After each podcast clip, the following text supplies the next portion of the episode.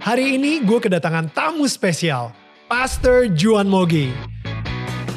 Di sini Ko Juan bercerita bagaimana jamahan Tuhan datang ke kehidupannya saat dia berusia 14 tahun. Yang pada saat itu keluarga mereka mengalami masalah ekonomi. Hingga ia juga sempat difonis dokter tidak bisa punya anak beberapa tahun yang silam. Dan di obrolan ini, gue juga belajar bagaimana cara memelihara dan mengelola berkat yang telah dipercayakan Tuhan kepada kita. Inilah dia kisah tetangga kita.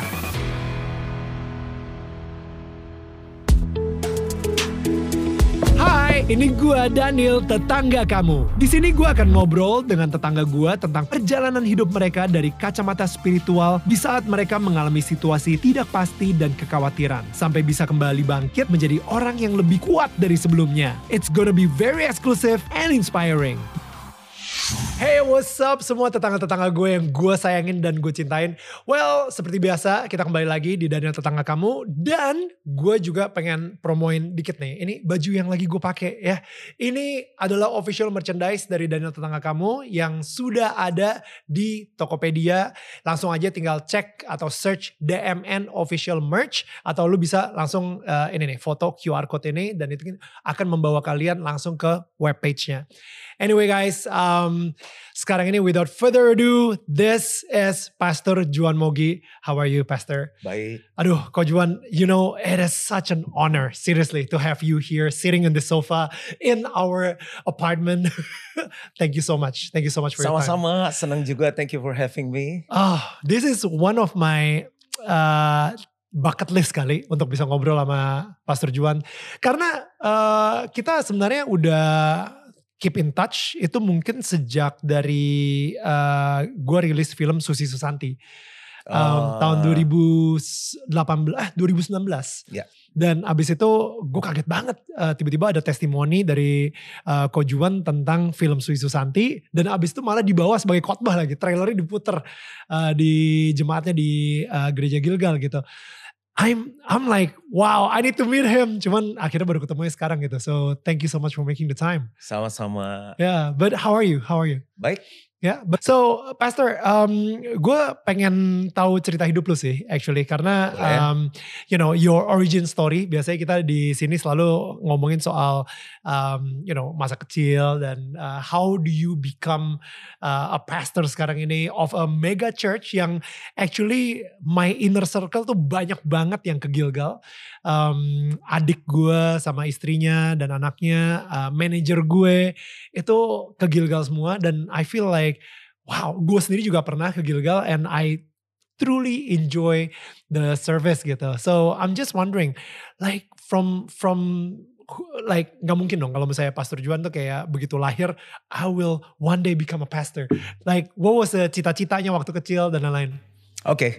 Ini panjang banget ya karena yeah. uh, saya coba bikin seringkas mungkin jadi aku lahir di keluarga papaku pengusaha okay. saya lahir di Jakarta Papa saya lahir di Manado, mama saya lahir di Bandung. Oke. Okay. Aku Jakarta.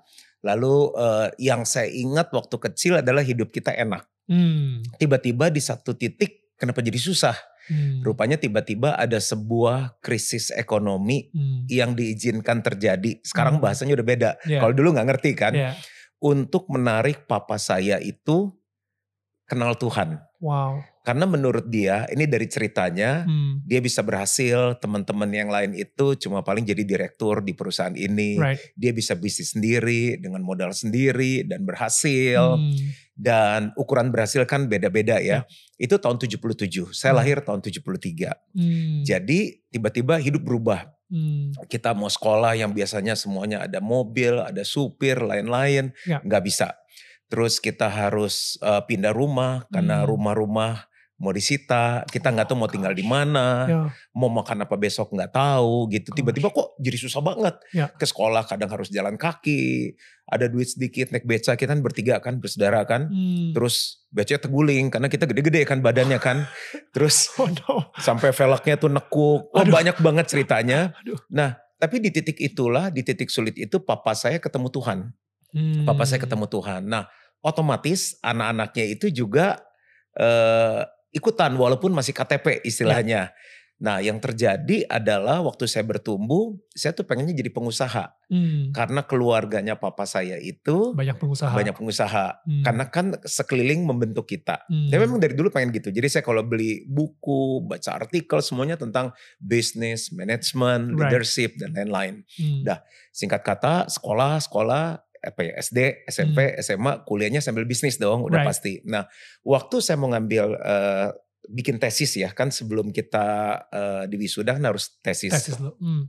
Saya praktek kerja, hmm. praktek kerja. Jadi pemikiran saya saya pengen cari pengalaman dulu, hmm. nanti baru uh, bikin bisnis sendiri. Hmm. Tapi di tengah saya kerja, kok di hati ini ada suara. Saya percaya itu adalah dari Tuhan. Hmm. Kamu kerja bagus, hmm. kamu bisnis bagus. Tapi kalau semua yang bekerja dan bisnis bertobat, mereka akan pergi ke gereja. Siapa hmm. yang layani mereka? Wow. Lalu di situ saya mikir juga ya, Tuhan tuh seperti ngomong begini bahwa bisnis itu pelayanan. Hmm. Bekerja sebagai profesional pelayanan. Hmm. Cuma beda bidangnya aja. Betul. Nah di situ saya mulai tuh udah mulai ada getaran-getaran di sini. Nah hmm uh, waktu kita harus pindah kan rumah kecil tuh. Hmm, hmm. Jadi saya dengerin papa mama saya pagi bangun udah doa muji Tuhan nyembah Tuhan. Wow. Ada satu doa yang saya nggak suka sekali. Karena bilang Tuhan biar anak saya Tuhan jadi hamba Tuhan dipakai Tuhan dengan luar biasa. Sudah bilang saya nggak mau ya jadi pendeta ya. Karena saya nggak pernah melihat sesuatu yang oke okay tentang gereja. Kalau bisa nggak ke gereja lebih bagus. Hmm. Dengerin pendeta khotbah ngantuk. Waktu orang ngomong apa. Mudah-mudahan pendetanya nggak dengar ya. Tapi maksudnya uh, mungkin karena belum lahir baru beragama. Ya. ya. Nah akhirnya di satu titik saya memutuskan tahun 90, saya lulus 93 Oktober. Saya bilang begini Tuhan, aku mau lepaskan semuanya. Hmm. Aku nggak jadi lagi pebisnis, tapi saya mau untuk melayani Tuhan sepenuh waktu wait, wait, wait, wait, wait, that's too fast. gitu ya. Ini oh, uh, terlalu lompat ya, terlalu lompat ya. Okay, kayak yeah. tadinya, wah gue nggak mau jadi hamba Tuhan, gue nggak mau jadi uh, pendeta. Tiba-tiba aku lepasin semua bisnisnya. Dan what happened during that time? Oke, okay. kalau gitu saya agak mundur lagi sedikit ya. Nah, berarti di umur 14 tahun, mm -hmm sebetulnya saya mengalami sesuatu. Oke. Okay. Jadi seperti tadi saya cerita, nggak suka banget. Papa mama saya sudah dijamah Tuhan dulu hmm. lewat kesulitan hidup ya. dan diajakin ke persekutuan doa. Dulu belum zamannya itu ada gereja lokal yang hmm. benar-benar uh, pembaharuan yang seperti sekarang. Hmm. Jadi uh, hampir Senin, Selasa, Rabu, Kamis sampai setiap hari ada persekutuan doa. Kita diajak. Dan karena papa saya saking cinta Tuhan, itu orang-orang yang nolongin dia, dia juga bingung. Bukan siapa-siapa, kenapa orang-orang pada datang nyari makanan, hmm. pagi dapat rantangan, malam dapat rantangan, wow. terus nawarin tinggal aja di rumah kita karena saya cerita tadi kita nggak punya rumah, pakai aja mobil kita. Di situ dia kebingung-bingung yang dia tahu orang Kristen kan nggak seperti ini tapi pada kenyataannya kok baik. Wow. Jadi itu hari dia punya pandangan tentang orang Kristen tuh kurang. Ya. Suka minta sumbangan lah segala tapi ternyata sebaliknya sangat sayang memberi. Hmm. Wow. Nah, di satu titik jadi diajak terus diajak terus saya itu percaya firman yang keluar dari mulut Tuhan nggak kembali dengan sia-sia. Ya. Di sebuah pertemuan kita lagi duduk tiba-tiba kok kali ini beda nih kebaktiannya. Hmm. Saya ngerasain sesuatu yang berbeda kayak ada panas ngalir. Hmm. Terus air mata saya ngalir. Saya ingat saya sama adik saya. Hmm. Terus nangis nggak bisa berhenti. Wow. Terus saya pegang papa saya. Kenapa nih saya? Dia bilang kamu lagi di jamaah Tuhan. Gua kagak ngerti apa tuh di jamaah Tuhan kan. Tapi semenjak itu bom berubah. Saya tuh senang banget baca dari kecil. Jadi buku saya tuh ada ribuan, hmm. tapi nggak pernah buku gereja, nggak pernah ya. ada Alkitab karena ngantuk kan. Buku bisnis lah kebanyakan. Pokoknya ya bisnis lah, buku-buku, segala macam buku ya. saya beli. Jadi kalau saya dapat uang, saya pengen selalu ke toko buku. Dulu tuh wow. cuma ada Gramedia, Gunung ya. Agung, Gunung Mulia kayak gitu-gitu. ya. Beli buku semuanya, habis buat beli buku. Hmm. Tiba-tiba yang dulu kan kalau keluar kamar ditanya, udah doa belum? Hmm. Udah belajar kitab belum? Hmm. Ya kadang ada bohongnya sih, belum kan. Karena itu kayak sebuah harus doa. Hmm. Tapi tiba-tiba lahir hari itu kok pengen doa ya, hmm. pengen baca firman ya. Kayaknya sekarang kalau ke kebaktian kapan lagi ya? Hmm. Terus uh, bukan hanya gitu kalau ngelihat orang lagi misalnya uh, masukin uh, badge nama ke kantongnya, hmm. gulung kabel. Hmm. Saya kan masih kecil. Hmm. Om boleh bantuin nggak? Om oh. boleh ikut nggak? Seneng banget kalau ada pendeta datang, pengen jemput, ngantar apa aja yang sih bisa buat. Dan tiba-tiba seneng baca Alkitab. Wow. Nah itu hari di gereja itu ada empat kali kebaktian. Hmm. Jadi saya itu tahun 87 berarti umur 14 tahun. Hmm. Saya saya sebut istilah lahir baru. Ya. Nanti jelasinnya lebih lanjut. Ya, ya, Mungkin boleh, di boleh. nah uh, begitu lahir baru tiba-tiba gitu pengen kenal Tuhan, pengen melayani. Hmm. Nah, saya mulai bawa teman-teman saya ke Tuhan. Hmm. Kan eh, nggak uh, punya mobil, hmm. terus belum punya SIM. Hmm. Jadi di sekolah itu saya pakai uang tabungan saya. Jadi pakai taksi jemputin teman ke gereja satu persatu. Ya, ya, ya. Lalu begitu mereka haus, saya kan nggak bisa khotbah. Hmm. Jadi dulu masih zaman tape recorder, ya. saya pinjam uh, kaset-kaset khotbah papa saya, kita ngumpul saya play. Jadi sebetulnya gue kayaknya dulu udah yang online-online gitu ya, ya. cuma pakai tape recorder. Jadi mereka ngedengerin pada terima Tuhan Yesus, pada ke gereja. Wow. Nah terus tuh ke SMA, ke kuliah. Waktu ke kuliah lucu deh. Hmm. Jadi saya lagi masuk, tiba-tiba ada satu orang deketin ngobrol-ngobrol-ngobrol sampai ke kepercayaan. Hmm. Dia bilang, saya perlu kamu. Terus kan hmm. perempuan kan, saya kaget hmm. kan. Hmm. Dia bilang gini, saya tuh udah mau lulus. Saya punya beban sebelum saya lulus. Di kampus kita harus ada persekutuan doa karena perlu ada wadah di mana teman-teman harus kenal Yesus. Wow. Saya juga kan masih culun-culun, gak ngerti apa-apa. nah itu mulai lagi, kan tadi kok cepet banget ini iya, mundur ya, kan. Ya, ya. Mulai dari kita berdua, teman-teman kita satu persatu. Hmm. sampai waktu saya tinggalkan kampus dari tahun berapa saya cerita ya? Sampai lupa. Sembilan empat. Sembilan empat saya lulus itu kurang lebih ada 100 orang di persekutuan doa. Dari dua orang. Dari dua Dari orang. Dari kojuan yang kayak mulai khotbah, maksudnya antara inilah sharing-sharing segala kayak Aduh, gitu. gak bisa khotbah Daniel. Iya. Jadi yeah. uh, kita mulai, saya bawa gitar, oh. main lagu-lagu. Jadi oh. engkau-engkau bergitar. Terus bilang, eh lagu apa nih? Uh. Saya bilang e, lagu ini judulnya. Siapa yang nyanyi sih ini? Siapa itu ya? Saya bilang sih ini penyanyinya. Oh ini lagu gereja ya katanya. Anak juga ya katanya. Mulai ngumpul dua, wow. tiga, ya, ya. empat ya. gitu. Jadi ratusan. Okay. Jadi dosen-dosen pun mulai kenal Tuhan. Ngalami Tuhan, mulai ke gereja. Gila. Nah baru ini kan cerita yang kepotong tuh sampai hmm. akhirnya saya harus magang kerja. Ya. Nah magang kerja itulah tiba-tiba kok di hati saya tuh firm yang tadi saya benar-benar nggak mau jangan dan hmm. waktu saya pun pelayanan di SMP SMA di kampus itu hmm. nggak hmm. ada niat jadi pendeta nggak ada hmm. niat pokoknya saya mau cari pengalaman jadi profesional ya. baru saya mau rintis bisnis saya sendiri hmm. kan pelayanan juga kan ya, ya. tapi kalimat itu bisnis pelayanan uh, profesional pelayanan hmm. Tapi kalau semuanya yang di marketplace, di pelayanan, di bisnis bertobat, siapa yang akan menggembalakan mereka? Hmm. Oh iya ya, berarti mereka benar harus punya pendeta, gembala, hamba Tuhan yang juga punya kualitas ya. untuk menggembalakan mereka. Uh, Kojuan sendiri pas lagi uh, di apa ya di jamah tersebut ya yang tadi itu uh, Pak bilang kamu lagi di jamah Tuhan gitu kan. Iya. Nah um, dan abis itu lahir baru itu boleh diceritain gak sih kondisinya Kojuan saat itu lagi seperti apa? Apakah lagi kesulitan? Apakah emang lagi mencari, lagi haus, lagi lapar? Atau benar-benar cuma sekedar datang aja ke gereja nyanyi-nyanyi, eh lagunya enak tiba-tiba nangis gitu. like what what happened there gitu? Oke, sebetulnya di usia 14 tahun itu saya tuh dalam segala keadaan bawaannya orangnya happy. Hmm. Jadi orang kadang nggak tahu oh lu lagi susah ya gitu. Hmm. Itu hari memang saat-saat yang berat dalam hidup kita. Tapi bagi saya ya oke okay lah. Kalau hmm. memang harus makan kita harus berdoa, sekolah harus berdoa. Hmm. Pernah dipanggil juga kepala sekolah karena kan nggak tahu ya zaman sekarang. Kalau zaman dulu bayar listrik batasnya tanggal 10. Hmm. Lalu hmm. kalau di sekolah nama-nama ini kan suka ditempel tuh. Hmm. Yang belum melunasi uang sekolah kan bisa tanggal 10. Hmm. Jadi udah berdiri depan pintu kan gitu. Dipanggil gitu. Jadi ya keadaan sulit. Hmm. Tapi e, menurut saya itu momennya Tuhan di mana Tuhan pengen jamah saya sih. Hmm. Jadi walaupun sulit pun kita di titik yang kenapa perlu Tuhan ya. Hmm. Karena memang masih bener-bener uh, masih dibutakan lah istilahnya rohnya tuh belum lahir baru ya. nggak merasakan sebuah kebutuhan akan Tuhan hmm, hmm. karena saya percaya banget inisiatif orang datang ke Tuhan itu datangnya dari Tuhan uh menarik tuh Tuhan dulu kita mengasihi Tuhan karena Tuhan terlebih dahulu mengasihi kita hmm. boleh nambahin dikit gak? Please. Karena kan manusia hidup terdiri dari roh, jiwa, dan tubuh kan. Ya. Jiwa itu terdiri dari pikiran, perasaan, dan kehendak. Ini tubuh kita kan. Ya. Berarti tubuh ini berhubungan dengan alam tubuh. Ya. Kita suka lihat yang bagus-bagus, makan yang enak-enak. Ya. Jiwa, pikiran, perasaan, kehendak berhubungan dengan kita sekolah, pengetahuan, keinginan. Ya. Tapi rohani itu berhubungan dengan hal-hal yang sifatnya rohani. Ya. Ketuhanan, doa, baca firman, ya. hal-hal yang sifatnya gereja, melayani.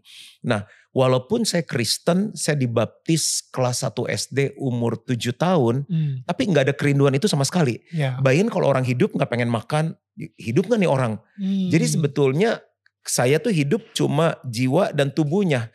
Rohnya itu belum dibaharui, belum lahir baru. Yeah.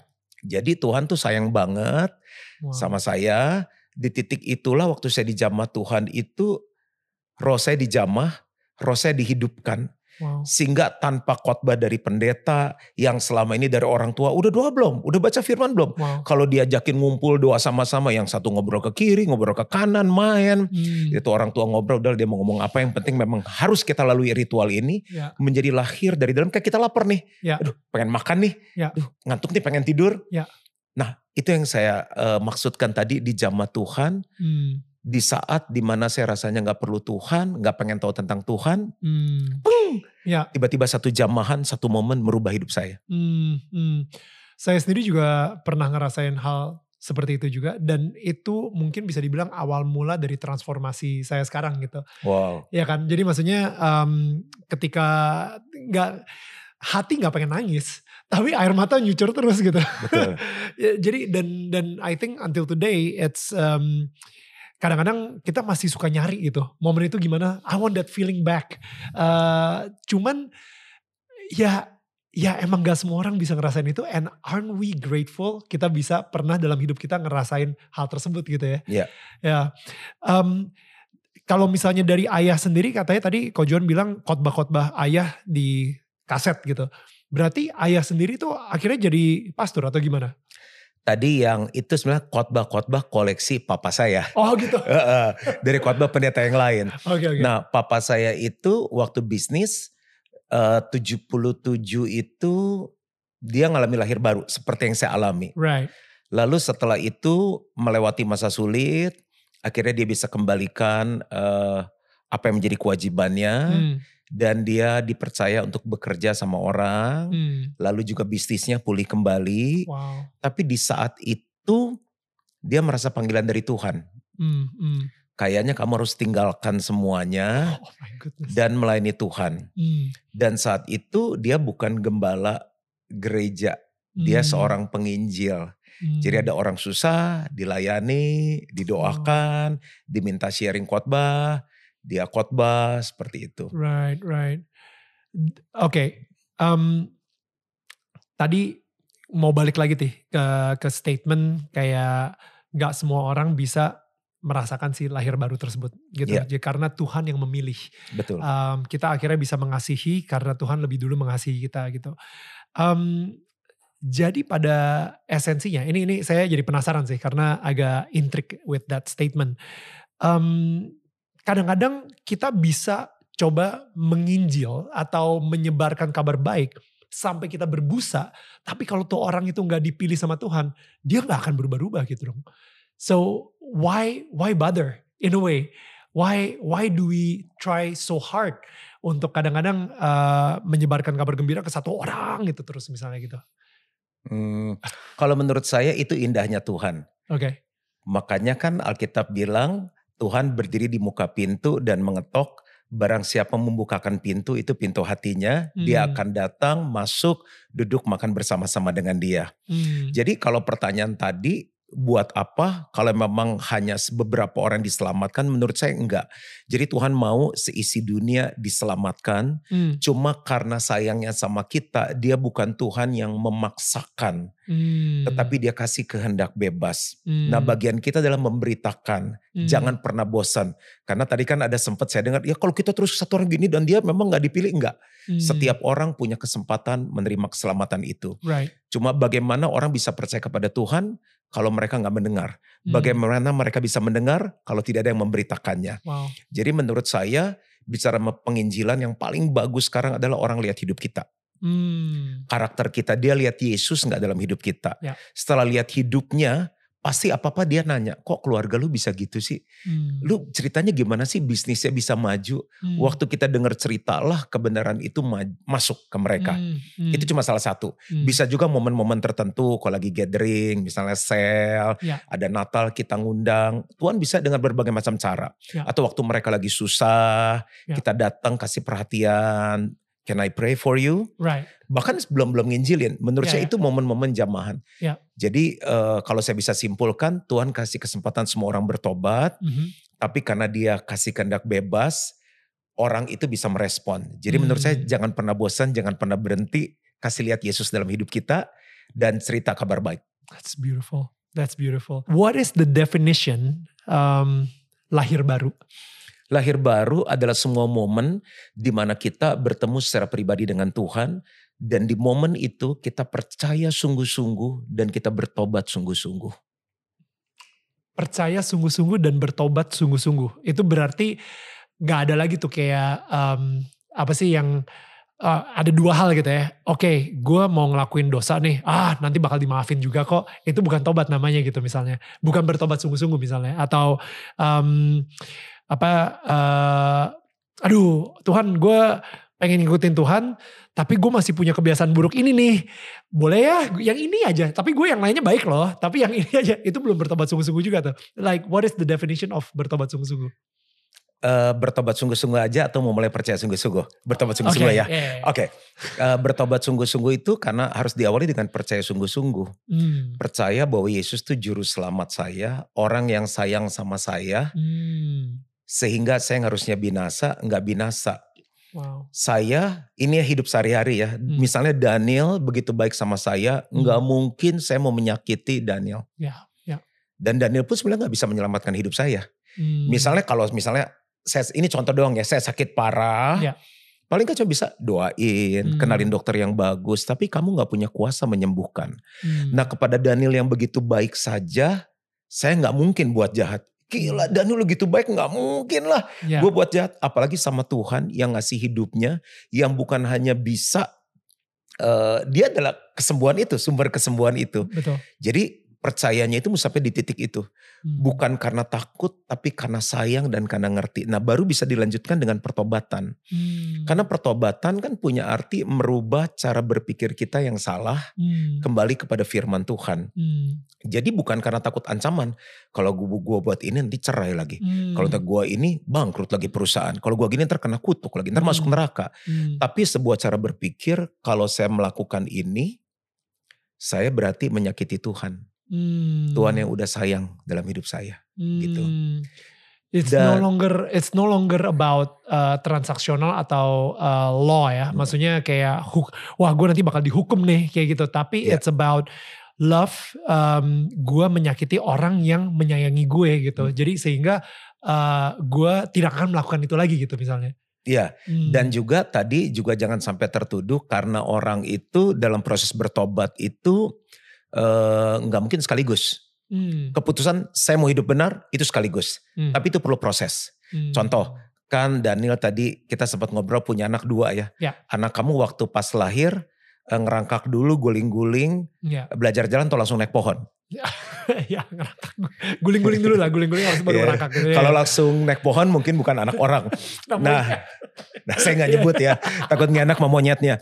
Terus kayak kita harus jaga perasaan monyet uh, iya, iya. kayak kalau Daniel mandi biasanya gimana? Uh, ya nyalain airnya. Kan nggak mungkin kita nyalain air langsung terus bro, cik, cik, cik, ah selesai kan nggak mungkin kan iya, iya, satu-satu yeah, yeah, yeah. gitu kan itu namanya proses. Hmm. Jadi menurut saya lebih menghargai atau mungkin Tuhan menghargai. Hmm. Misalnya kita dosanya banyak nih, hmm. bohong, hmm. jina, hmm. judi, hmm. apalagi lah. Yeah. Biasanya begitu orang lahir baru nggak kepengen aja. Hmm. Tapi sering kali godaan itu suka ada. Ya. Nah itu kayak ibaratnya bayi belajar jalan hmm. sampai ke anak, ke remaja, pemuda. Ya. Untuk dia komit, pokoknya aku nggak mau bohong dulu. Hmm. Ya katakan ya, tidak katakan tidak. Hmm. Dia bisa komit satu aja. Ini saya contohnya ekstrim ya. ya. Selama setahun aja menurut saya itu udah bagus banget. Jadi dia lagi bersihin bagian ini. Wow, oh that's good. Ya. Seringkali mereka takut jadi anak Tuhan karena langsung begitu bertobat, hah kok lu masih ngomong sialan? Ah, Wow. kok lu kotor sih? Ya. Lu kok masih ini? Ya. Eh, mungkin ada 90% do- dosanya dia udah lepas, tinggal ini dia lagi berjuang untuk itu. Wow.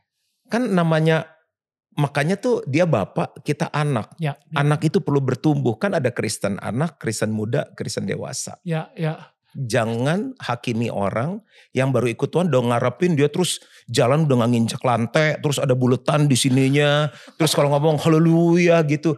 Ya baru juga bertobat. Kasih kesempatan, kasih ruang untuk dia bertumbuh gitu. That's so good.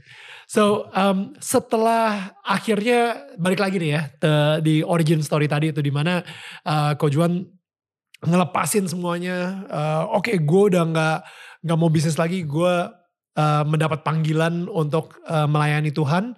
Akhirnya bikin gereja tuh langsung Gilgal atau gimana? How, how what was the yeah what happened there? Jadi kalau ditanya bagaimana ceritanya, eh, begitu saya memutuskan untuk melayani sepenuh waktu itu tahun 94. Mhm, Saat itu kita bergereja di sebuah gereja lokal. mhm, Papa saya menjadi salah satu pemimpinnya hmm, dan di situ pun saya mulai dari awal hmm. dan jobnya nggak jelas. Saya main musik dulu main drum, terus nyanyi pas ada jadwal main drum, main drum, Yeah, nyanyi nyanyi. Terus eh, duduk aja di kantor. Hmm. ntar disuruh apa? Ikut Ya. gitu kan. Kalau pikir-pikir agak bodoh juga ya masa depan kurang jelas orang sekolah manajemen gitu loh. Job desknya apa? Masa cuma ya kerja lu sekarang apa? Ya disuruh-suruh kan hamba Tuhan kan pelayan kan Iya, iya betul juga. disuruh-suruh main musik ayo Ya. mimpin pujian ayo kematian ayo gitu Wow. Nah itu berlangsung terus sampai satu saat Tuhan itu memberikan sebuah visi Hmm. kepada papa saya untuk merintis sebuah jemaat yang baru. Namanya Hmm. GBI Gilgal. Hmm. Itu 5 November 1995. Kenapa Gilgal? Like the in the Bible Gilgal itu uh, sebuah nama tempat ya. Iya. Like um, oh, saya saya padahal sering banget baca nama Gilgal. Uh, what what happened in Gilgal ya? Jadi itu mereka disunat. Eh, Right. Tuhan mau mereka disunat setelah mereka menyeberang sungai Yordan. Ya. Kalau pengertian, perjanjian. ya pengertian sekarang adalah orang yang disunat hatinya. Hmm. Sehingga Tuhan kasih visi bagi Gilgal, setiap orang yang masuk kita akan gembalakan Hmm. menjadi jemaat yang kuat. wow. Jemaat yang kuat dalam lima area rohani, jasmani, Hmm. karena ada banyak orang juga kan, wah dalam Tuhan rajin, deket tapi sakit-sakitan karena dia Hmm. nggak olahraga, nggak Hmm. segala macam. Lalu dalam hal keuangan, Hmm. dalam hal karakter, dalam hal relationship atau Hmm. family. wow. Dan untuk mereka bisa kuat, ada banyak hal yang harus disunat dalam hidup mereka, hatinya, Hmm. manusia lama, kedagingan dan lain-lain. Kurang lebih itu Hmm, artinya. Wow, that's good. Uh, jadi akhirnya dari uh, papanya Kojuan uh, terpanggil lah untuk buat gereja di November tersebut uh, Ya. GBI Gilgal gitu. Dan um, saat itu Kojuan sendiri ngapain? Sama juga tuh ngelayanin. eh kita sama-sama menjadi pendiri, Oke. tapi job saya semuanya eh sama. Kita masih ngangkut-ngangkut sound system, gulung-gulung kabel, yang apa namanya kalau pindahin sound kan eh apa namanya kalau ngangkut kan belum punya gedung sendiri. Hmm, Jadi Hmm. duduk di belakang, kalau soundnya kehujanan, soundnya yang diterpalin, kitanya Wow, kehujanan, itu kita wow. lewatin. hmm, Kebaktian anak juga, hmm. kebaktian wanita juga saya Hmm. bertanggung jawab. Jadi setiap kami saya hadiri kebaktian wanita, pokoknya all around semuanya. itu perjalanannya sampai di tahun 2002 waktu saya menikah, eh, saya dipercayakan menjadi gembala yang bertanggung jawab di wilayah Jakarta. Oke. Oh Kurang ini lebih seperti itu. di mana? Gilgal yang pertama di ada wilayah di mana? Pondok Gede, Oh, ada oke. di Manado, Ah. ada di Palu, Right. ada di Palangkaraya gitu. Wow, oke. Jadi um, Kojuan akhirnya yang di Jakarta khusus di Jakarta dan Iya, karena waktu itu saya pas menikah. hmm, Jadi pas menikah udah suami istri dipercaya. hmm, hmm. Nah perjalanan sampai kurang lebih 2000, ntar ya tahunnya mesti ngitung dulu ya. Sekitar 2017 kurang lebih baru tuh resmi saya diangkat menjadi senior pastor untuk Hmm. seluruh Gilgal. Oh wow. How orang-orang sekarang ngelihat kayak GBI Gilgal tuh as one of the biggest church gitu di di Indonesia gitu ya. Dan do you feel like that as well? Saya juga sebetulnya jarang lihat yang gitu-gitu ya. uh, tadi tahunnya kalau saya salah nanti takut ada yang dengar kok 2017 nanti kurang lebih lah 2015 atau right. sekitar gitu ya. Right. Uh, kalau saya ngelihat saya nggak tahu juga kan gereja besar banyak ya. Mm, mm. Kalau saya melihat cuma uh, saya dipercaya sama Tuhan mengembalakan gereja ini, mm. saya mau lakukan sebaik-baiknya. How how is that? Kayak um, kita ini manusia itu suka banget um, yang tadinya tuh contoh deh contoh. Ini nih saya personal. Ini saya nanya karena ini personally happen to me gitu ya. Boleh. Karena uh, contoh saya ngerasa Daniel tetangga kamu atau um, channel YouTube saya itu benar-benar kayak sebuah hadiah dari Tuhan. Um, platform ini saya gedein benar-benar untuk menyebarkan kerajaan Tuhan. Um, kita kita ngomongin soal spiritual journey dan lain-lain gitu ya. Tapi akhirnya semakin subscribernya nambah dan lain-lain, saya mikir no no no ini karena gue sebagai a good communicator nih. It's um, you know ini bisa gede because Daniel. Udah bukan lagi because of God gitu. Um, bagaimana caranya supaya kayak kojuan sendiri as orang-orang datang ke GBI Gilgal, um, you have to sort of kasih tahu, no no, this is not because of me, but it's it really is uh, because by the grace of God gitu. How do you how do you check your heart basically? Uh, boleh cerita sedikit nggak sebelum sampai ke situ? Let's do it. Jadi jangan lihat Gilgal sekarang. Oke. Okay. Gilgal dulu tuh uh, kita istilahnya tuh mampet ya, mandek ya saya maksudnya bukan orang yang bodoh-bodoh banget. Soalnya gak sih ya kalau ngomong gini ya. Maksudnya saya juga ya kan paling gak ada dasar akademis. Kita right. lulus di nilai berapa. Maksudnya khotbah nggak jelek-jelek banget. Walaupun saya juga dulu pertama kali mau khotbah stres. Aduh gimana ya, gimana ya. hmm. ya. Uh, present worshipnya nggak jelek-jelek banget. Hmm. Walaupun kita sewa diusir-usir, berapa kali diusir kita. Oh jadi dipindahin. Paling udah kontrak loh. Jadi apalah artinya sebuah kontrak. Terus uh, Oh nggak boleh curhat ya. Jadi iya, dipindah-pindah. Kita nih gerejanya siapa ya Tuhan apa nggak lihat kita dipindah-pindah. Ya. Dua puasa udah bukan lagi tiga hari, empat puluh hari. Jadi wow. jangan liatin badan saya dong Daniel. Jadi sampai seratus hari. Saya bilang kurang apa lagi doa, udah doa, udah segala macam segitu aja jemaatnya. Right. Terus uh, saya itu disadarkan Tuhan, memang tujuannya kamu mengembalakan apa sih? Hmm. Memangnya nanti ketemu aku jemaat yang jumlahnya X sama 3X, 10X uh, beda di hadapan aku. Uh. Terus dapat sebuah statement yang benar-benar saya pegang. Fokus kepada tujuan. Hmm. Kenapa ada gereja? Kan jemaat itu gereja kan. Hmm. Hmm. Gedung itu cuma fasilitas. Hmm. Bahwa mereka hidup di dalam tujuan mereka sebagai gereja. Itu aja. Wow. Begitu saya ngerti itu dan saya fokus entah kenapa. Tiba-tiba orang-orang mulai datang. Hmm. Jadi saya kalau ditanya orang pun, kayaknya gue pendeta paling ngebosanin deh. Fokus kamu apa? Muritin. Hmm. Fokus kamu apa? Pemuritan. Lu kok bertahun-tahun pemuritan terus? Karena Tuhan bilang suruh fokus sama tujuan. Sebelum Yesus naik ke surga, dia cuma hmm. pesan apa? Pergi, jadikan semua bangsa murid. Dia nggak hmm. pesan yang lain. Hmm. Nah lalu orang bertambah, bertambah, bertambah. Wow. Dan kan kita juga suka bikin survei kan. Hmm. Kenapa mereka misalnya ke Gilgal. Hmm persentasi terbesar karena pengajarannya. Hmm. Karena dengan uh, jemaat yang bertambah, hmm. orang senang sama khotbah saya. Saya kalau boleh lihat di beberapa YouTube saya, saya sering banget ngomong, Bapak Ibu Saudara, kita ke gereja, kita cari Tuhan. Gilgal ini bukan gerejanya Wemogi, Juan Mogi, papa saya namanya Wemogi. Hmm. Ini gerejanya Tuhan Yesus, saya cuma hmm. dipercayakan mengembalakan. Hmm. Datang ke sini karena mau dengar isi hati Tuhan. Wow. Dan saya dengan sengaja ngasih program akan ada pembicara-pembicara baru dari dalam yang kami naikkan. Hmm. Hormati mereka, sambut mereka, dan saya yang perkenalin welcome mereka. Hmm. Dan semenjak beberapa tahun itu, saya udah gak kasih tahu lagi siapa yang khotbah. Hmm. Jadi, oh itu nelfon ke kantor. Yang khotbah siapa? Uh, maaf kami kasih tahu. Masa nggak tahu sih katanya maksa. Terus uh, kalau sekarang agak sulit karena kan begitu udah online langsung ketahuan siapa yang khotbah.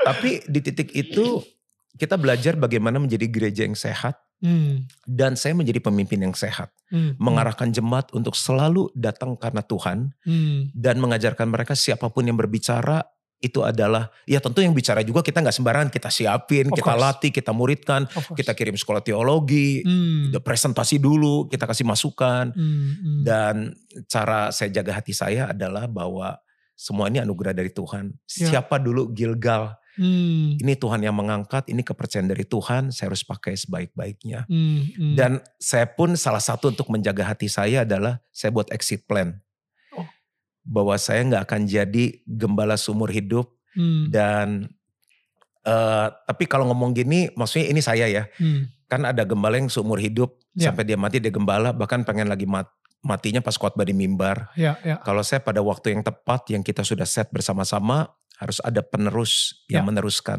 yeah. supaya bahkan di titik yang lagi bagus pun ada saatnya untuk saya yeah.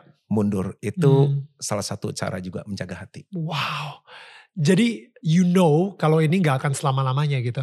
Uh, yeah. You know kalau um, you you cannot depend uh, sepenuhnya 100% sama jadi gembala terus gitu. Yeah. Um, I think I think itu ya kenapa ada si exit plan tersebut gitu. Yeah. Uh, karena eh, ini ya uh, kayak kayak gue gue di YouTube ini aja gitu. Gue gue ngerasa kadang-kadang tuh um, terbuai gitu dengan dengan komentar-komentar wah bagus banget dan lain-lain bla bla bla. Dengan komentar netizen juga uh, mereka sendiri juga kayak kayak haus lah uh, dengan interview gue dan dan lain-lain gitu. Dan di situ yang tadinya oke okay, ini hanya untukmu ya Tuhan tapi ternyata no ini kadang-kadang untuk ego gue juga gitu. And and um, it's it's so hard cepet banget slipnya gitu uh, Kojuan kayak cepet banget yang tadinya kita dan it's it's only a matter of seconds ya. Nggak nggak apa nggak kayak tiba-tiba pokoknya it's a matter of seconds sampai istri gue yang ngingetin gue aduh aduh Tuhan harus ngirim istri gue loh. Kayak ya. dan kadang-kadang Tuhan berbicara melalui istri kita gitu aja. Ya. aduh Betul. iya kan? Aduh, kenapa sih nggak berbicara hanya melalui orang-orang yang gue hormatin gitu? well, gue hormatin istri gue juga, tapi maksudnya kayak kadang-kadang kan istri kita itu terlalu personal banget sampai, aduh, bener juga dia ada benernya juga. Dan kalau misalnya gue nggak dengerin, um, yang ada ya Tuhan akan terus ngetes kita sampai akhirnya kita nurut dan dengerin apa yang istri kita ngomong gitu.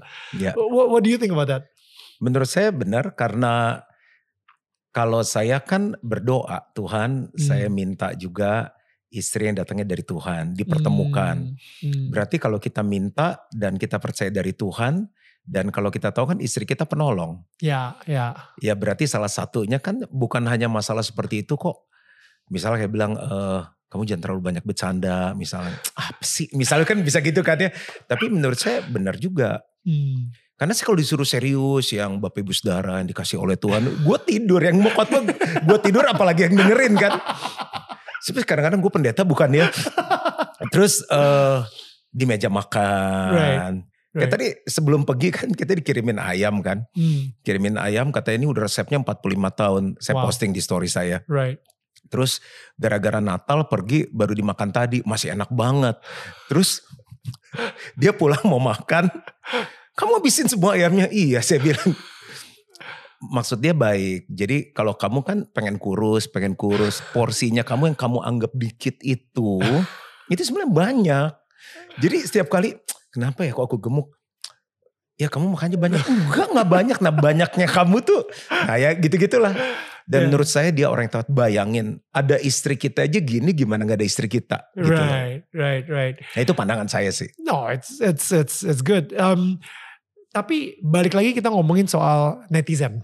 Oke. Okay. Ya. Um, saya ngeliat gitu ya dan dan kita sendiri juga sempat uh, di tim dari tetangga kamu uh, sempat nge-research juga ternyata uh, netizen netizen ini juga nggak semuanya uh, mendukung dan fully support seorang John Mogi gitu jadi ada yang uh, julid juga ada yang kayak uh, mengkritik juga gitu so I'm just wondering how do you handle haters karena saya sendiri juga banyak ternyata akhir-akhir ini. Oh gitu, baru iya, tahu. Iya, okay. saya juga. Menurut saya kan goal kita jadi serupa Yesus kan. Hmm. Itulah kenapa kita ikut Tuhan kan. Right. Secara karakter maksudnya.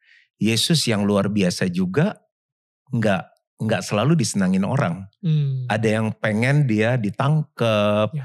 ada yang pengen dia mati ya. gitu kan. Ya. Tapi jangan sampai, tapi Yesus masalahnya nggak buat sesuatu yang nggak baik. Ya. Nah saya juga pendeta, ya. saya tahu saya punya kelemahan. Hmm. Nah haters itu sering kali bisa melihat kelemahan kita, tapi juga walaupun kita berbuat benar, berbuat baik selalu ada haters. Ya. Gimana cara saya menyikapi? Hmm. Yang pertama bersyukur. Hmm. Karena haters itu menjaga hati kita. Wow. Supaya kita nggak sombong. Wow. Seringkali itu mengingatkan kita. Hmm. Jadi yang pertama saya bersyukur. Hmm. Yang kedua saya mendoakan, memberkati mereka. Terus kalau ditanya kesel nggak? Kesel lah hmm. gitu kan. Misalnya lewat komen-komen, lewat hal-hal apa. Dan yang ketiga menurut saya itu jadi masukan untuk saya mengevaluasi hidup saya. Wow. Mana yang harus diperbaiki. Hmm. Seringkali apa yang mereka ngomongin benar kok harus kita perbaikin. Wow. Um, saya pernah uh, ada satu momen di mana saya lagi down banget dan abis itu baca komentar dan itu juga dari haters juga. Um, karena biasanya tuh kalau misalnya dapat komentar dari hater saya yang kayak whatever, you know, haters gonna hate gitu. Jadi ya, ya udahlah. Tapi at that moment mungkin karena lagi lemah gitu ya, itu benar-benar kena banget di hati saya gitu. Sampai akhirnya saya ngerasa, no no, you know what, Neil, uh, it's time to worship. Udah jadi saya nutup pintu kamar saya, saya doa, uh, nyalain lagu puji-pujian gitu, worship song, and I started worshiping. Dan di situ Tuhan um, kayak kasih satu ayat uh, di Petrus kalau nggak salah dia bilang kayak our job satu-satunya tugas kita sebagai pengikut Yesus gitu is to bless memberkati. Jadi di situ kayak diingetin sama Tuhan, Neil berkatin deh semua haters-haters kamu gitu. Itu kau Juan kayak gue ngomongnya kayak um, Tuhan orang yang lagi berka, uh, lagi lagi komentar ini saya pengen berkatin hidup dia saya pengen berkatin uh, pasangan dia keluarga dia pokoknya berikan berkat. Itu kayak dan itu saya nangis saya nangis. Karena um, kayak anak kecil dia tahu dia kayak lagi dipukul gitu ya uh, sama temennya Uh, tapi dia disuruh minta maaf sama temennya gitu. Jadi dia gue gak, enggak, gue gak mau, gue gak mau. Maaf gak lo? Iya deh gue maafin gitu kan. Eh, you know I mean like itu bener-bener kayak, oh, tapi asli sih. It's, it release a lot of um, tekanan yang selama ini kayak, gak tau ya mungkin bagi tetangga kita mungkin ada yang pernah ngerasain juga gitu. Kalau misalnya too much hate all around us, gue ngerasa kayak ada kayak vum vum gak tau you know that that that aura negatif sampai uh, istri gue pun juga bisa ngerasain gitu. Kalau misalnya ini kayak mood tuh lagi berantakan deh. Ya ya uh, it's it's that gitu. Tapi yeah. once I pray blessing release blessing kepada semua haters haters mukanya gue bayangin juga ada beberapa yang di YouTube yang wow ngomongnya gini ini segala. Gue bayangin mukanya dan gue doain dia istrinya anak-anaknya. Tapi sambil nangis gitu ya itu benar-benar kayak rilis banget sih. It's um, it's ya lu harus experience sendiri sih. yeah, you know, yeah. kita kita hmm. kita ngomong kayak gini itu kayak nggak akan bisa kalian pahamin kalau kecuali kalau misalnya kalian bisa um, you know experience it yourself gitu. Ya. Yeah. Ya yeah, ya. Yeah.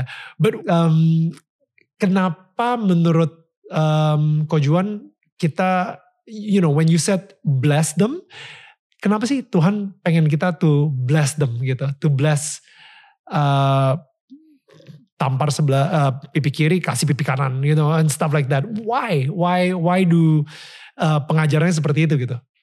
Uh, banyak sebab ya. Karena kan orang kalau lihat uh, goal kita kan supaya orang lihat Yesus dalam hidup kita kan. Right.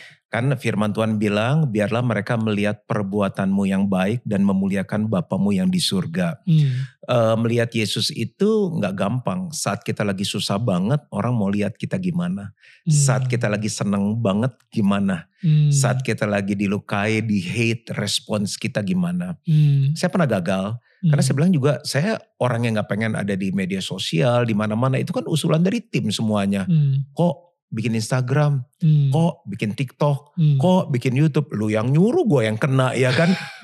Jadi tapi uh, kadang saya blok, saya misalnya, uh, saya orangnya tuh hubungan. Hmm. Jadi saya kalau sayang orang tuh saya sayang banget. Jadi kalau orang gitu, kenapa ya kan saya sayang banget sama kamu, hmm. gitu loh. Hmm. Jadi bener-bener saya kalau care tuh saya sayang sama orang. Jadi kenapa saya nggak kasih admin yang handle? Hmm. Karena itu itu my personal. It's kayak Ya. Saya tuh karena waktu pertama diajari itu adalah untuk membangun hubungan hmm. dan saya dari orang introvert hmm. menjadi orang yang seperti ini dan itu membuat saya jadi bisa punya banyak teman saya senang. Nah hmm. kembali lagi kenapa Tuhan mau kita memberkati mereka supaya karena mereka bisa seperti itu menurut saya ada hatinya yang nggak beres. Hmm. Kan apa yang keluar dari mulut meluap dari hati. Hmm. Kalau hatinya baik, keluarnya pasti baik. Hmm. Kalaupun mereka benar ada yang salah di kita, kenapa mereka nggak ketemu empat mata? Hmm. Hmm. Mereka bisa DM, ya. kan pesannya langsung masuk. Kenapa ya. mesti disebar sampai semua orang baca? Dan berarti kan ada sesuatu yang nggak beres. Ya. Sebetulnya kalau mereka deket sama Tuhan, hal itu nggak akan terjadi. Right. Jadi kenapa kita perlu memberkati mereka supaya mereka kembali ke jalan yang benar, wow. bertobat. Kalau kita blok mereka seperti saya lakukan dulu, tapi kan teman saya bilang gini, ajarinnya kan ada yang emoji yang begini tuh. Ya, ya. Kok gue ngatain lu dikasih emoji gitu kan ya gila juga nih sakti juga kan. Tapi waktu nge-mencet itu gue pengennya pakai kasih kata api atau biar dibakar, dihanguskan. Tapi kan harus begini kan. kok udah digituin dia nggak ngeblok gue, nggak iniin gue. Hmm. Nah dengan doa Hmm. Dan kita memberkati mereka, mereka lihat, oh yang ini beda. Hmm. Dalam keadaan ini rupa Yesusnya tetap ada. Uh. Kan dengan mereka jat hate kita kan berkat kita nggak berkurang. Berkat uh. siapa yang berkurang? Uh. Jangan dijawab gak enak. Uh. Jadi, gak, eh, kita bukan Tuhan lu gak boleh loh. Gak boleh. Gue diem-diem aja. Jadi ya itu kita malah harus punya belas kasihan supaya mereka juga diberkati sama Tuhan. Wow. Wow. Um, kalau tadi kan um, Ko Juan sempat ngomong gitu ya, wah ini gue gak pengen banget jadi pendeta karena uh, gereja itu seperti ini dan um, apa ketiduran dan lain-lain gitu. Nah sampai akhirnya sekarang ini Ko Juan punya gereja sendiri, it's uh, gimana tuh menemukan sebuah gereja yang sehat? Karena a lot of people saya sendiri juga kadang-kadang bisa slip juga becoming self righteous semakin sering dia ke gereja gitu. Dia dia dia akhirnya um, gue adalah orang yang paling suci, gue adalah orang yang paling kudus dan wah kesian nih orang-orang yang gak ke gereja dia nggak ngerasain. Jadi self righteous dan jujur um, gara-gara orang tersebut gue juga jadi malas ke gereja dulu gitu. And now uh, I feel like sometimes I can become one dan of, obviously Tuhan kadang-kadang suka ngejewer kayak dan akhirnya ya oh ya saya tobat Tuhan maafkan. Um, jadi like how do you keep your church uh, healthy dan make sure jangan banyak um, orang-orang Kristen yang self righteous itu? Hmm, wow Tadi aku revisi sedikit boleh nggak ya? Oh yang mana? Yang maksudnya setelah punya gereja sendiri. Jadi maksudnya ini gerejanya Tuhan, aku oh, iya. cuma ngegembalain. Oh iya, iya. Gak apa-apa ya Daniel Oh iya ya? boleh boleh itu revisi. Ini saya yang asumsi Jadi, ya sorry. Ya. Uh, bagaimana membuat gereja itu sehat? Yang pertama adalah kembali kepada firman Tuhan. Oke. Okay. Apa pun yang kita mau lakukan kita lihat ini sesuai nggak dengan firman Tuhan. Itu menjaga gereja itu tetap sehat. Hmm. Karena gereja bisa cenderung oh gerejanya si itu gini ya, kita buat ini juga. Belum tentu kita dipanggil untuk itu. Hmm. Dan bisa-bisa jadi idenya manusia, bukan idenya Tuhan. Itu hmm. yang pertama. Hmm. Makanya kita terus belajar. Makanya yang saya tadi uh, ditanyain orang, tahun ini fokusnya apa? Lu lagi ngapain pemuritan? Kenapa? Karena memang Alkitab, Yesus bilang pergi jadikan semua bangsa murid. Right. Sampai sekarang itu yang kita lakukan. Hmm. Jadi itu yang pertama untuk jadi gereja sehat. Yang kedua adalah kita terus belajar. Hmm. Kita bisa belajar dari kegagalan hmm. orang atau kegagalan mungkin gereja. Right. Kenapa mereka bisa gagal? Dan kita jangan mengulangi kegagalan yang sama. Hmm. Lalu belajar dari yang berhasil. Kenapa mereka bisa berhasil? Hmm. Yang ketiga adalah kita harus punya orang-orang yang berani ngomong apa aja dalam hidup kita. Hmm. Jadi saya punya orang-orang yang saya pesan, tolong bantu lihat gereja kita, saya juga ngomong ke mereka kasih masukan dan jangan sungkan ngomong apa aja. Hmm. Saya kalau ketemu kan terus kita perbaiki sistem manajemen. Dulu saya masih ketemu pemimpin-pemimpin, sekarang udah ada misal kalau di sel kita namanya family cell, udah ada family cell leader, family cell supervisor, family cell head, wow. family cell pastor. Tapi masalah-masalah yang sulit nanti nyampe ke kita, kita hmm. bantu. Okay. Tapi ke orang-orang yang masih di circle kita, saya selalu nanya. Bahkan kita baru pulang retreat staff, hmm. saya tanya ada masukan gak untuk Gilgal? Oh, wow. Ada masukan gak untuk saya? Itu membuat kita terus on track hmm. on track. Hmm. Nah itu mungkin tiga hal simple, hmm. bagaimana membuat gereja tetap sehat dan bagaimana supaya menjaga kita nggak merasa benar sendiri. Hmm. Cuma simple sih, kita hmm. selalu minta Roh Kudus untuk menuntun kita, hmm. kita evaluasi, sering diingatkan lewat khotbah-khotbah juga. Karena kan tadi kuat dalam lima hal rohani, jasmani, hubungan, family, keuangan, karakter. Nah hmm. itu salah satu poin yang terus kita bahas sih. Hmm, hmm uh, si karakter itu sih sebenarnya ya. Kadang-kadang yeah. karakter itu juga it's tricky ya yeah, yeah. to to keep that. Um, have have you ever gone through like your the lowest point of your life? Banyak. Banyak lowest point in your life. Iya. Yeah. Oke. Okay. Uh, saya pernah ngalami di mana saya sakit itu udah dokter bilang nggak ada harapan udah dokter-dokter yang terbaik. Diagnosanya macam-macam mulai dari tifus sampai terakhir dibilang leukemia. Jadi oh, saya udah nggak sadar HB normal itu 16 pria, saya sudah di 4. Saya udah nggak sadar. Jadi papa mama saya yang temenin itu udah darah saya bleeding terus udah keluar. Jadi kapan kapan ini Mas? Itu waktu saya masih SD. Oke. Okay. Wow. Jadi saya ngalamin gak bisa sekolah selama tiga bulan. Wow. Terus habis itu kan di rumah sakit lama harus belajar jalan lagi gitu. Hmm, Itu momen pernah kurus tapi balik lagi udah.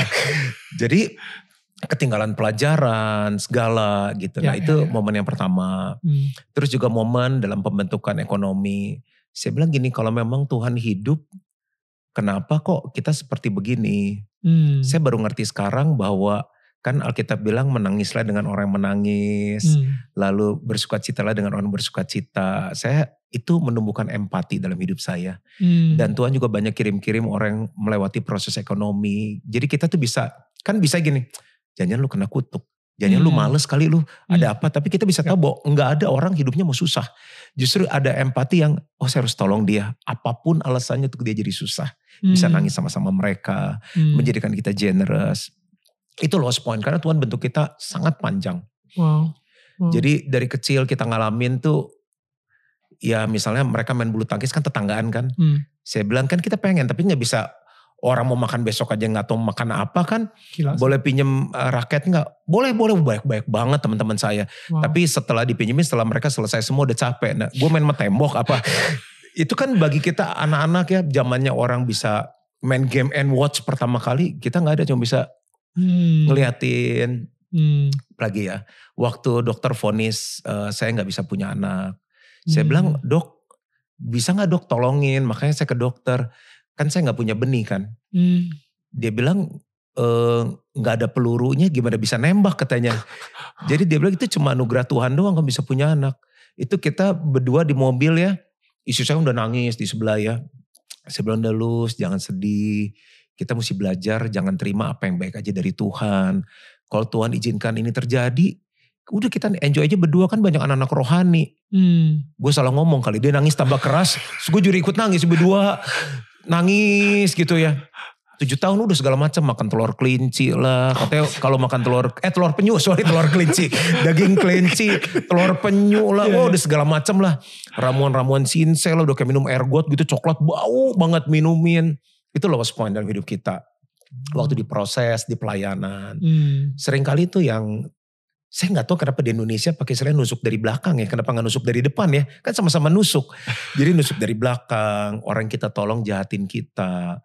Orang yang jealous, yang sirik, yang fitnah. Hmm. Yang mau ngejatoin kita gitu. Wah itu masa-masa yang nggak gampang sih. Hmm. Hmm. Ya kalau kita mau uh, maksudnya punya intensi yang lain yang ngapain jadi pendeta kan. Ya. Tetap aja dengan mimpi saya yang dulu. Hmm. Justru kita serahkan hidup semuanya untuk Tuhan. Hmm. Hmm. What a story. Guys, thank you for listening to this podcast. Tapi tenang, ini baru part pertama. Masih ada part selanjutnya. So, biar kalian gak ketinggalan, yuk di follow dulu. Ingat ya, Daniel tetangga kamu.